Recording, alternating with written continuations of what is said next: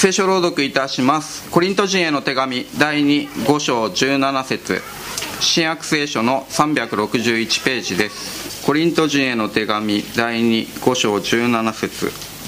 ですから誰でもキリストのうちにあるならその人は新しく作られたものです。古いものは過ぎ去って見よ全てが新しくなりました。本日は新しく作られたものと題して武藤牧師に宣教していただきます。先ほどの賛美の中に、えー、恵みによって今日まで守られてっていう一番最後の歌詞がありましたが、えー、本当に私は50年、えー、大学1年生の時に1枚のチラシをいただきまして、え、教会に足を運ぶそれからこの5月二十何日で丸50年が過ぎるわけですね。本当に神様の恵みがあってこそこの50年今日があるんだなということを歌いながらまた深く覚えさせられました、えー、私たちの土台は神様の恵みである。そのことをですね徹底的に私たちが知ること経験すること生きること。それが大切なんですね。ですから今日もまたこの恵みについて一緒に考えたいと思います。この前は恵みの領域ということでお話をいたしました。私たちは恵みによって罪許されクリスチャンにさせられたということについてはアーメンと心からそういうことができるわけですね。ですから私たちのように本当にいろんな足りないところのあるものがそれにもかかわらずなおクリスチャンでいられるんだという安心感をですねそこで持つわけであります。立派な人がクリスチャンでなければならないというそういうことであれば私たちは決して自分が選ばれてクリスチャンになることはなかっただろうとこう思う。もうその書類書類の部分で もうあの落とされてしまうようなそういう就職活動のようなものかもしれません。でも神様はそのような基準によって私たちを選んだのでも私たちをキリスト者としたのでもない。あくまで私たちの思いをはるかに超えた一方的な無条件の許しと広い深い愛によって恵みによって私たちを神の子としてくださったというこういう約束であります。ですから私たちは今もクリスチャンとしていろんな大なさをあるにもかかわらずクリスチャンとして本当に死に従うことができているわけであります。しかしここでまた間違えてはならないのはいつの間にか恵みによって救われた私たちはいつもこの許してもらわなければならないもう失敗だらけだから毎回毎回毎回許され許され許され7度70度許されていくそういうクリスチャン生活を生涯歩まなければならないとそこに強調点が置かれてしまうということがあり得るんですね。まあクリスチャンになった人は真面目な人が多いと言います。ま一生懸命人生について考える。自分自身のその倫理的な生き方。あそういう内側の持っている心の在り方。そういったものを真面目に考えるからああ自分は外側では立派に見えていても内側は本当に汚れているなってこう感じるわけであります。私も高校時代中学時代はまさに模範生で真面目な真面目なそういうものだと言われていました。えー、自分でもある面そう思っていたわけでありますがでも本当の意味で言うならば自分の汚れについて私は知っていた認識していた中学生高校生でした。でも周りの人たちは私を模範生だとそのように思っていました。でも大学生になって聖書に出会った時に初めて私は自分自身の心の汚れをそのまま認めて神様の許しが必要な存在なんだっていうことを本当に受け入れてそして十字架で流されたあの尊いイエス様の知性によって私の心の汚れが本当に許されたんだというそういう喜びを経験したわけであります。ですから自分の心が汚れているんだということを認めない限り十字架の愛を経験するということはできないわけであります。イエス様のあの知潮がどういう意味であったかということは私の罪自分自身の内側にある汚れを本当の意味で認めきった時に初めてああ死を恵みによって私は救われるんですね。こんな私でも神様イエス様のあの知潮によって許し受け入れて神の子という特権を与えてくださるんですね。ありがとうございますと空の手を差し出してこの恵みを受け取っていくこれが信仰であるわけです。でも恵みはそれで終わりじゃないということを言いました。クリスチャンとして生きるそのずっと生涯が恵みによって生かされていくものである。決して私たちはいつも許しを求めて神様の前に行くだけのクリスチャンではない。負のスパイラルのように頑張ってはまた落ち込んでまた頑張って上昇したかと思うとまた落ち込んでというそういうねあのことをいつまでもいつまでも繰り返していくそういうクリスチャン生活では決してないというのが聖書の約束であります。むしろ聖書は私たちが本当に新しい生き方新しい今まで経験したことのない自分をそのまま受け止めることのできるそしてああ自分はこれでいいのだというその実感を持って自分の人生をたとえどんなにまだ足りなさがたくさんあったとしてもなおかつああこれが私の人生で神様はこの私をこのようにして導いていてくださる。今は今あるわしの恵みであるとどんな時にでもそのように言える。そういった心を私たちに与えてくださるこれが約束であります。ところが私たちはどういうものか恵みによって救われながら立法によってクリスチャン生活を完成させようと一生懸命になるわけであります。つまりあんな神様イエス様の犠牲によって救われた私だからその犠牲その恩に報いなきゃいけない。その責任と義務がある。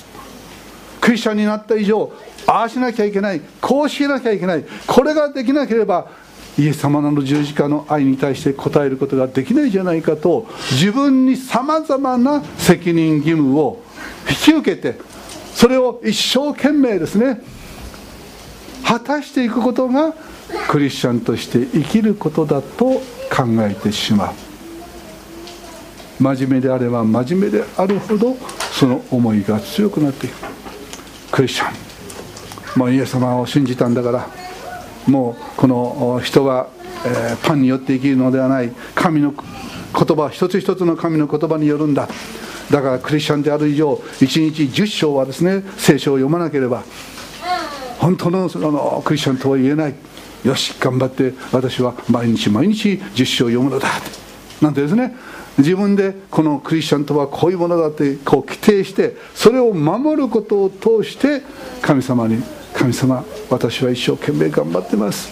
あなたから許され受け入れられたから私はこうやって立派なクリスチャン生活を生きようと努力しています。そのようにして神様の前に出ていく。しかしそういったものはいつまでも続くものではありません。人間の力で行うものは必ず疲れが出てきます。必ず自分の弱さに気づいてきます。決めたことができないということの現実に直面してくるわけであります。そして心の中にさまざまな挫折感在籍感が起こってくるわけであります。聖書を恵みによって読むのではなくこの立法として読むそういうことに陥り陥ってしまうことがあるんですね。皆さんのご存知の有名な文豪ロシアの文豪トルストイ。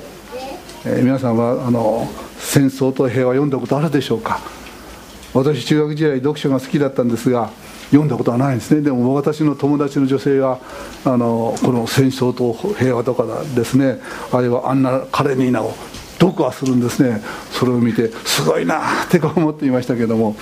まあ私そういう素晴らしいもうたくさんの登場人物が出てきて誰が誰かわからないような物語ですがトルストイは全部それが分かっている。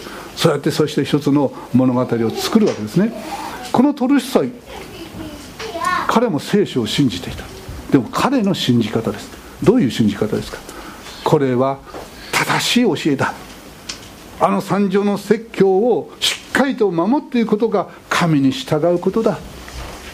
だからトルストイはあの三条の説教あなたの汝の敵を愛しなさいとかですね右の方を歌えたら左の方を出しなさいとか一生きなさいと言われたら二で生きなさいとかそういったものを一つ一つですね守ることが自分に課せられた生き方だと。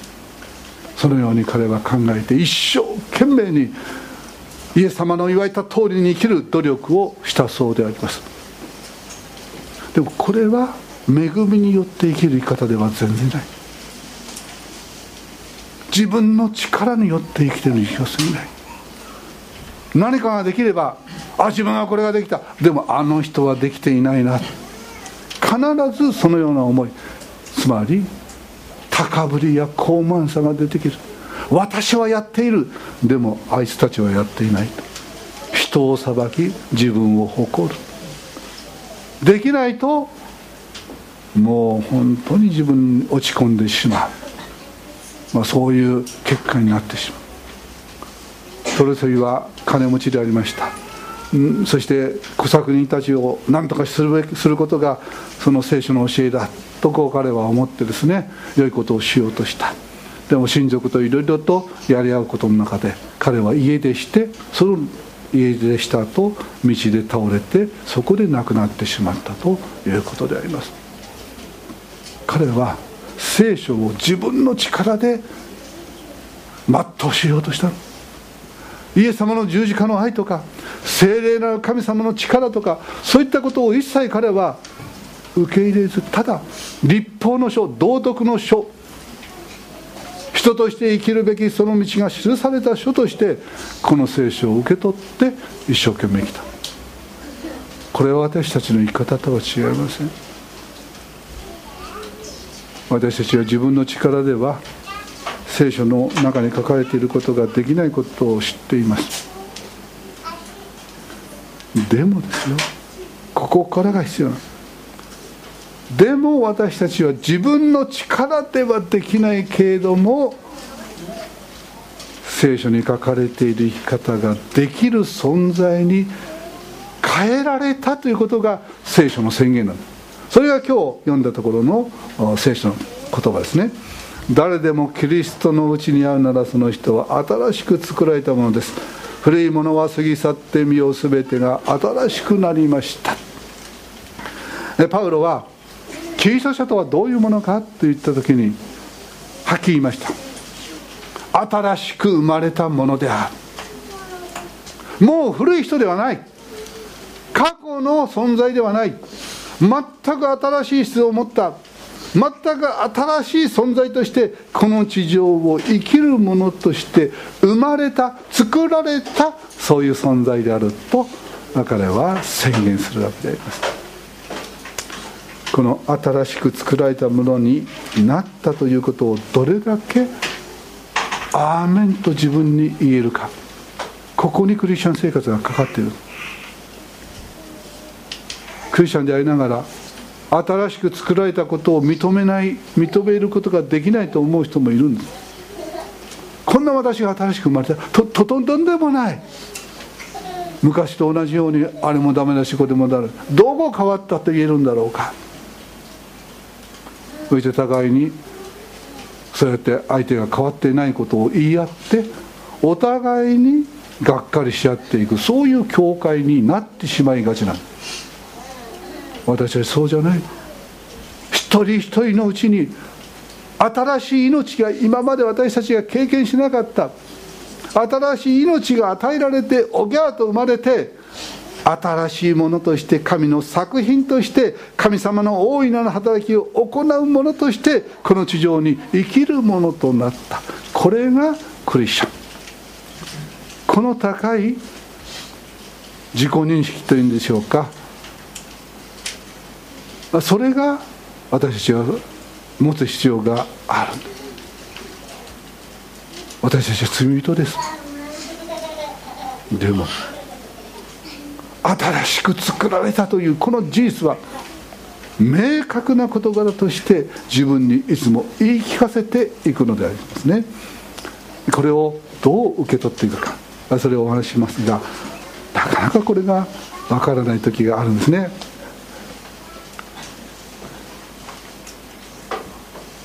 あの私50年前、えー、教会に行きましたが私は就職はしなかったんですけどもよく就職してですね、まあ、大学から学生から会社員になる時によく先輩たちに言われたのがこの気色鮮明にせよとそのように言われたこれは、えー、どういうことかというとその旗印をこの旗旗色をはっきりさせる主義主張を態度などをはっきりと伝えるということなんですね。つまり会社に入ったらば就職試験の時にまず言いなさい私はクリスチャンです。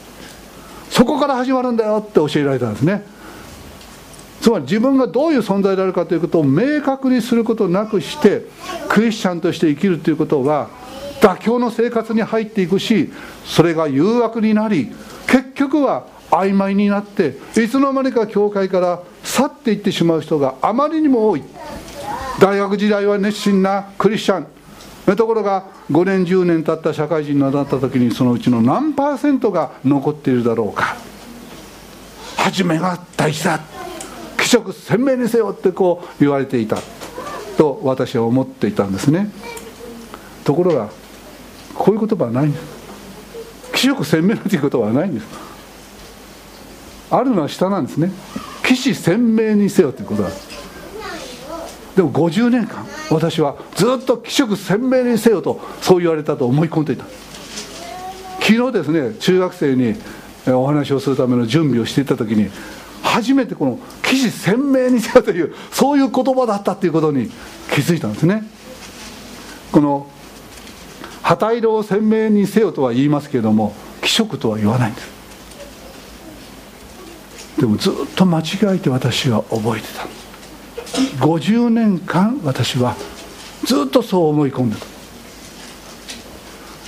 気づかされない限り私たちは自分が思い込んだそういうままずっと言ってしまうということクリスチャンとして与えられた恵みの豊かさ恵みの領域が全生涯で及ぶということを気づかずに自分で思い込んだ恵まれ恵みを得たんだから一生懸命神のために頑張らなきゃというそういう思いでずっと生きてしまうこともある。もう一つ私はあこのな騎士騎士鮮明というのはこれが旗なんですね。旗。そして、えー、騎というのは上りのことを言うそうですよ。上りというのはどういうものかというと大相撲なんかの時のねこういうものです。また宣伝なんかにもこうやって竿があってそこに旗がついてるわけであります、えー、布の上と脇にこの「血」っていうんですね「父」って書いて「血」というこの小さな輪っかの布があってそこに竿を入れるとつけると。そういったのは上りというんですね。この上りも旗も存在を明らかにする。そのためにあの戦国時代でも兵士たちがですねここに侍たちがこういう旗をやって戦ったわけですね。だそれを騎士鮮明にする。騎士鮮明にするというそういう言葉で言われたそうであります。この私も丸ついちゃったんですが本当はどちらが正しいですかって言おうとしたんですがこの丸の方が正しいんですが違い分かりますか？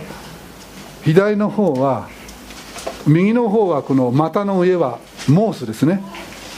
たこの上からと突き出てる。ところが私は二十数年間左をずっと書いてた。つまり理由の言うだ。ね。これも33歳の時でしたか。初めて気づいた。だから思い込んでしまうと私たちは教えられない限りそうだと思い込んでしまう。信仰もそうなの聖書の教えもそうなの間違って理解するとその間違った理解のまま一生懸命生きて恵みであるはずの神様に従うということが重荷になってくるんです。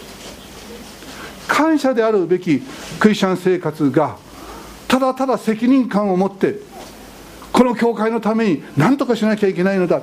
神様の前にそれを約束したんだから自分は一人になっても教会のためにやるんだって。なんか自分が全部背負ってですねやるかのようなそういう思いで生きてしまう。恵みがどこにもなくなってしまうことがだから教えられる必要がある。だから学ぶ必要がある。耳を開き心を開きそして聖書が本当に何を言っているのかそのことに対して学んでいくことが必要なんですね。イザヤ書の43章の4節にこういう言葉が書かれていますね。43章の4節。私の目にはあなたは高価で尊い。私はあなたを愛している。皆さんこの言葉を本当に「アーメン」って言ってますか？神様の目にはああ私は高価で尊いものとして本当に思っていただいているんだ。価値のある存在としてそのようにして愛されているんだ。ところなかなかそう思わないクリスチャンの人です。人間社会と同じような形で神様も自分を評価していると思っちゃうんですね。人間社会は勉強ができるとか地位がどうのとか容姿がどうのとかそういう目に見えるところ数や数字で現れるところ見えるところで判断をします。それで私たちは人と比べていつもああ自分は価値がないな。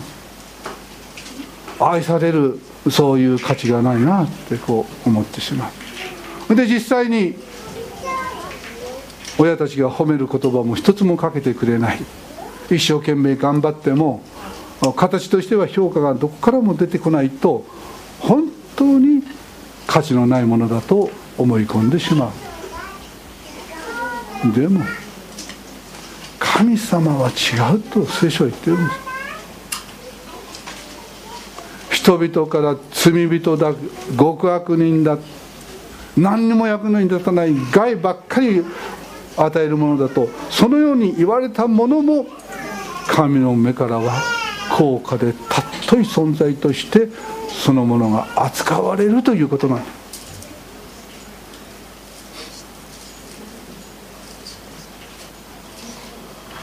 そして私たちはそのような効果で尊い存在として神様に選ばれて神様の愛の愛を知ることになったわけであります。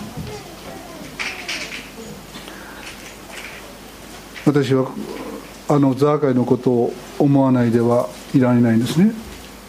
ザーカイは誰からも嫌われていた。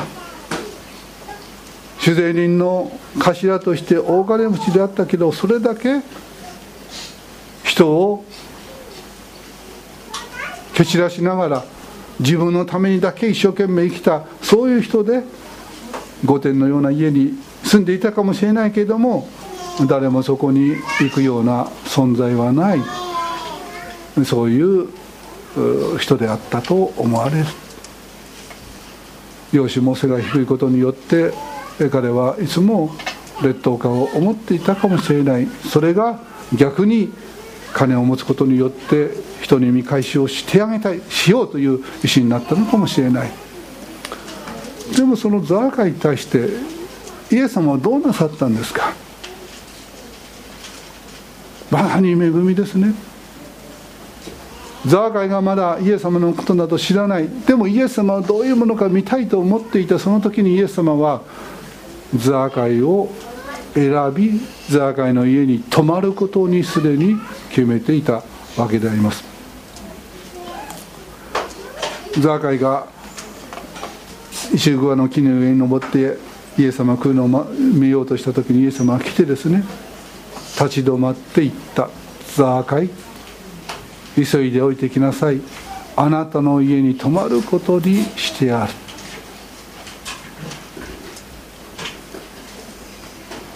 今まで一度も会ったことのないイエス様から自分の名前が言われたことに彼はびっくりしただろう。そしてあなたの家に泊まることにしてあるという。誰からも嫌われて決して入ろうともされない。その家に。自分から泊まると言ってくれる人がいる。彼はその時にイエス様が自分をどのように見ていてくださったかを初めてでもはっきりと知った大切な存在。名をもって呼びかけてくれるこの方は私を愛してくれる人だ。こんな人から憎まれている自分でありながらこの方は私をそのような世間の目と同じ目ではない。この方の目で私を見て私を受け入れ愛し私の家に来てくださるのだ。そう思った途端彼の心は変わったんですね。これが新しく生まれるんです。彼は人からあれをしてくださいこれをしてくださいと言われても決して言うことは聞かなかっただろう。いつも自分が命じる方です。人の言われてやるなんていうしもべのことをザーカイはしようなんて思ったことがなかっただろう。でもその時急いで降りてきなさいと言われた。その急いで降りてきなさいと言ったそのイエス様の言葉をその通り受け止めて彼は文句も言わず疑問も投げかけず即座にから急いで降りてイエス様を迎えた。すなわち素直な心に。イエス様の言葉をそのまんま愛の言葉として受け入れそれに従う従順な心に変えられていた。努力して彼はなったんでしょうか。そうではない。新しい命が彼の上に与えられたからです。誰でもキリストに会うならばその人は新しく作られたものだというこれは新しい命が与えられたということです。今まで素直になれなかった自分が素直な心にされてしまったという現実を味わうということであります。努力して素直になるんじゃないんです。イエス様の愛に気づいた時に自分の心が変わってしまったというそのことの現実を経験するのです。それは単に急いで降りたというその行為だけではありませんでしたね。ザーカイは何をしましたか？私の持っているお金の半分を貧しい人たちにあげます。彼は良いことをしようとしてそのことによって神様に認められようとしてそのことを提案したんでしょうか？いえいえそうじゃない。新しく生まれたからです。新しく作られたから。今まで自分が何よりも大事にしていたそのお金よりももっと大事なものがあるんだということに気づいたのです。それが神の愛です。そしてお金というものは自分が握りしめるためのものではない愛のためにそれが生かされることこそがお金の本来の意味なんだ。だから彼は愛を持って今まで貧しい人に対して自己責任だ。お前たちは能力がないからそのようにして貧しさの中にいるのだ。俺みたいに一生懸命やれば成功するんだ。努力が足りない。そういつも裁いて貧しい人たちを見下していた彼がそのような貧しさは単にその人の努力とかそういう問題ではない。社会的構造的な問題であることに気づいて必要なものに対して本当に自分の持っているものを愛の家にそれを差し出すという心に変えられてしまった。自分が騙して取ったものがあれば4倍にして償います。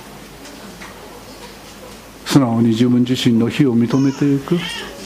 そのような謙遜さをザーカイは努力してこうあらねばならないからそうしたのでしょうか。そうすることによってイエス様から旧大点をいただこうとしてやったんでしょうか。いいえ。イエス様が私を受け入れ高価で尊い存在として扱ってくださり私を通して神様の愛がこの地上に現れることを望んでおられるということを彼は知って心の内に起こされた志をそのまま行うものになった。新しく作られた時に私たちは今までの価値観から大きく変えられていくのであります。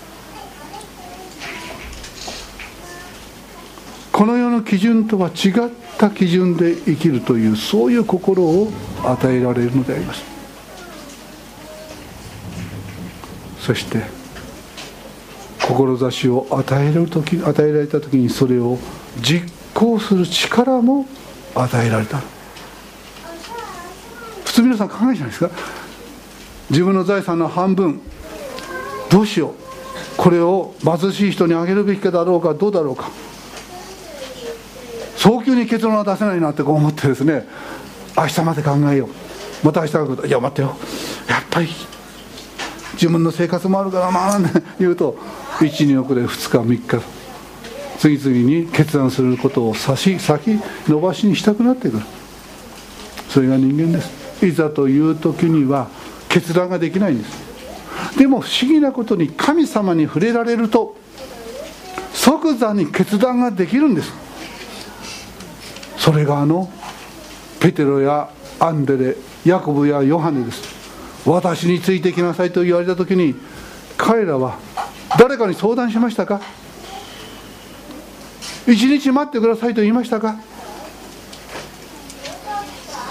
すぐに網を置いて船を残し家族と離れて主に従ったと。なぜですか？そうしなきゃいけないという義務感からですか？イエス様に認められたいというそういう思いからですか？いいえ。そうしないではいられない思いが彼の心の内に彼らの心の内に満ちたのです。私は牧師になろうと思った時にもそういう思いが自然と心の内に与えられたからですね。だから与えられたままそれに従っていった時に道が開かれ一つ一つ導かれていった。わけ神様は恵みによって私たちを救うとともに恵みをもっていろんな決断行動それができるように私たちを導いてくださる。主は良き牧者です。主は私たちの羊飼いです。私たちのことを名を呼んで私たちのことを一番よく知って一番良い道を導いてくださるのです。私たちのすべきことははい従いますという信仰の従順であります。新しく生まれたものは命のつながりをイエス様と持ったものはこの従順さが与えられるんです。本当に素直に主の前に出ていく時に私たちはそれができるさせられるそういう事柄を自然と欲する心になる。んですイエス様はこう言いました、えー、ヨハネの14章の16節。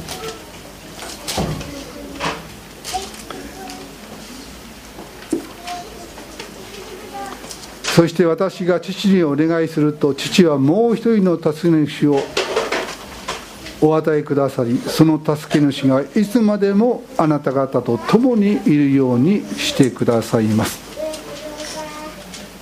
16章の7節。しかし私は真実を言います。私が去っていくことはあなた方の益になるのです。去っていかなければあなた方のところに助け主はおいでになりません。でも行けば私はあなた方のところに助け主を使わします。もう一人の助け主聖霊なる神様がいつも私たちと共にいてくださるから目に見える形のイエス様は十字架に死に3日目によみがえり弟子たちの見ている前で天に上げられました。これは益なんです。目に見えたらばいつも物理的な限界があります。目に見えなくなった時に全ての人の信じる者のうちにもう一人の助け主聖霊な神様が与えられてその聖霊な神様が新しい命としてイエス・キリストの命をもって私たちを導いてくださる。だから今までと違った生き方へと私たちは導かれていくということですね。私は御霊が聖霊な神様が導いてくださる。そのことを信じて従う。でも信じて従うためにしなきゃならないことがある。それがイエス様が言った。私についていきたいと思うならば自分を捨て自分の十字架を追って私に従っていきなさいと言いました。自分を捨てるということ。自分を捨てるということ。これはどういうことかというとまあいろんな方々がいろんな言い方をします。これを自分を明け渡すという言葉ですね。私たちはああなりたいこうなりたい、えー、そういういろんな自分の欲望を持っている夢を持っている。それを実現しようとすることに一生懸命になっちゃうんですね。クリスチャになりながらやっぱり願ってるのは自分が願ってることが実現すること。それを捨てるんです。クリスチャンになったのは新しく生まれ変わった。誰でも新しく生まれ変わらなければ神の国を見ることもできない入ることもできないとイエスは言いました。それは私たちが握りしめていたその自分のものを全部神様に委ねる。これは自分を捨てる。あるいはそのためには砕かれ。るもう自分でですね頑張って頑張って何とかして自分の意思を通そうとしてそういうふうに頑固に自分自身を持っているものに対して神様はそれを一方的に鉄意を持って砕かれる。そういう中で明け渡すとか献身するとか砕かれるとかそういう言葉を用いて私たちは自分自身を捨てるという経験をしていくことができる。その自分を捨てる時に御霊なる神様の導きに素直に従って生きる道がはっきりと示されていく。そして神の働きを自分の人生の中に見ることができる。皆さん御徒町の教会もそれを経験したんですよ。聖書の中では出エジプト記がユダヤ人にとってはいつも振り返るべきその原点でした。御徒町教会にとっての原点は一つの原点ですよ。どこにあるか。ここに街道を得たということであります。私たちのこの教会は東北の人たちが青年たちが大学や社会人となって東京に来た時にまあ、その東北の人たちの教会として、えー、この最初に作られた。だから集まってきたものはみんな学生とか社会人の若い人たち本当に貧しい教会であった。でもこの都内でとにかく教会を建てたい。一生懸命に研究をしてそして街道を購入することを願ってやってきました。いつまでもここで伝道ができるように、まあ、そういう中でやってきましたが、まあ、私が17年前に来た時に、まあ、それからみんなどんどん子供が生まれる結婚とかあるってこれからお金に大変になるような時代になるだろうなと思った時に、まあ、その当時50万円家賃にかかってたわけです、ね、それを払いながらなおかつ街道を購入するなどというのは教会にとって難しいと私は判断した。そして私は皆さんに言って岡島中教会は旅人気流者の教会として街道を購入するのはやめましょうと。そう決断しましょうと。二十何年間続けられてきた献金でした。街道のために捧げられていたものでした。でもそれを放棄する。もう私たちは買わない。そのお金は家賃として崩していきましょう。そんな時にそう決めた。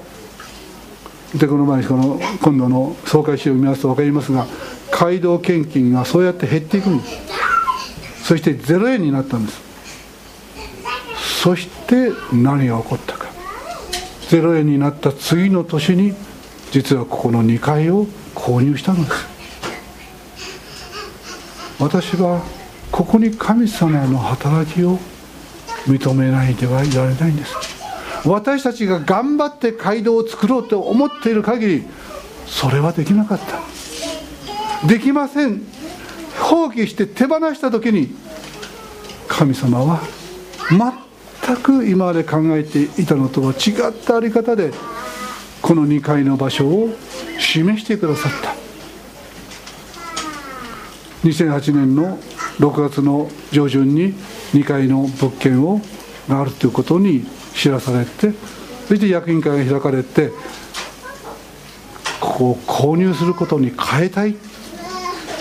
そのことを私が提案しました。いろんな意見がありました。でもとにかくみんなでそのことを祈って考えよう。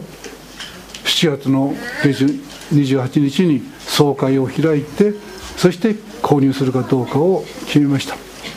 反対者ゼロで購入を決定しました。教会は街道の問題で分裂するとかそのことでいろんなことが起こるでもたった2ヶ月買わない時言っていたその教会が買うという決断ができたのはなぜですか？神様の働きが今ないのです。神様が働く時にみんなが従順になって一つの事柄に心が一致していくのであります。そしてこの2回が与えられた。自分を捨て自分の希望自分の願いを捨てた時に神のご計画がなっていく。ところが私はまだそれがはっきり分からなかった。2回が与えられた後まだ牧師館は借りていました。次の私の役割はよし次は牧師館を購入することだ。あちこち牧師館の購入する場所を探した時もありました。まあそんな中でこの6階がですねのオーナーさんが売ってもいいと言ってくれた。嬉しかった。ところがそこには貸して人に貸してたわけですね。借りている人が出たら売りますということだった。ところがその時私は非常に難しさを感じた。そこの子が教会学校に期待したんですね。でもその子がいなくならないと交流できない。出てってくださいと祈るべきか、ね、祈れなかったですね。それでこれは手放した。そして役員にも言いました。もう私は牧師館を購入するために動かない。主がことをなしてくださるまで待ちましょう。それから1年か2年。私のところにメールが入った。絶対に越しませんと言ってたその人が越しますとオーナーに言ったというんですね。だからオーナーが今もなお購入する気持ちがあるならば売りますと言ってくれた。4月の末です。5月の役員会を開いて即座に購入を役員会で決めました。5月の半ば臨時総会を開いてそこでも皆さんが購入しますということで賛成しました。6月の22日にはもう私はたちは6階に牧師館に住んでいた。4月の28日に始まった出来事が6月の22日にはもう自分の住まいとしてそこが牧師館になっていた。なぜこういうことが起こるんですか？神様が手放すならば委ねるならば神様が全てのことにおいてもう一人の助け主を通して導いてくださる。この約束であります。恵みはスタートだけではない。私たちの人生の至る所においてもう一人の助け主を通して具体的な中で恵みの技が行われているのであります。6回が与えられてそれからまた最後に立った時にこの3回が突然のようにまた教会に与えられた。なぜですか？私たちが自分の計画自分のビジョン自分の夢それを果たすために一生懸命やって神様そのために助けてくださいとそういう祈りではなく主よあなたの導きのままに従っていきたい。自分を明け渡し砕かれ捨て主をに差し出していく時に主がことを導いてくださる。これが恵みであります。私たちの人生の中にこの神の恵みの出来事をしっかりと経験するならば私たちの信仰は揺れない。本当にこの恵みの神様が導いてくださるというこの確信の中でさまざまな事柄を本当に手放して死の豊かな働きをそこに経験していくことができるのであります。我が社道の教会にとってこの街道を与えられたということは恵みであります。教会としていつも今あるは神の恵みですと告白すべきです。そしてこの恵みを神様によって生かされているそのことに心から感謝して私たちは心一つにして従順に神に従っていく村でありたいと思います。お祈りいたしましょう。天皇お父様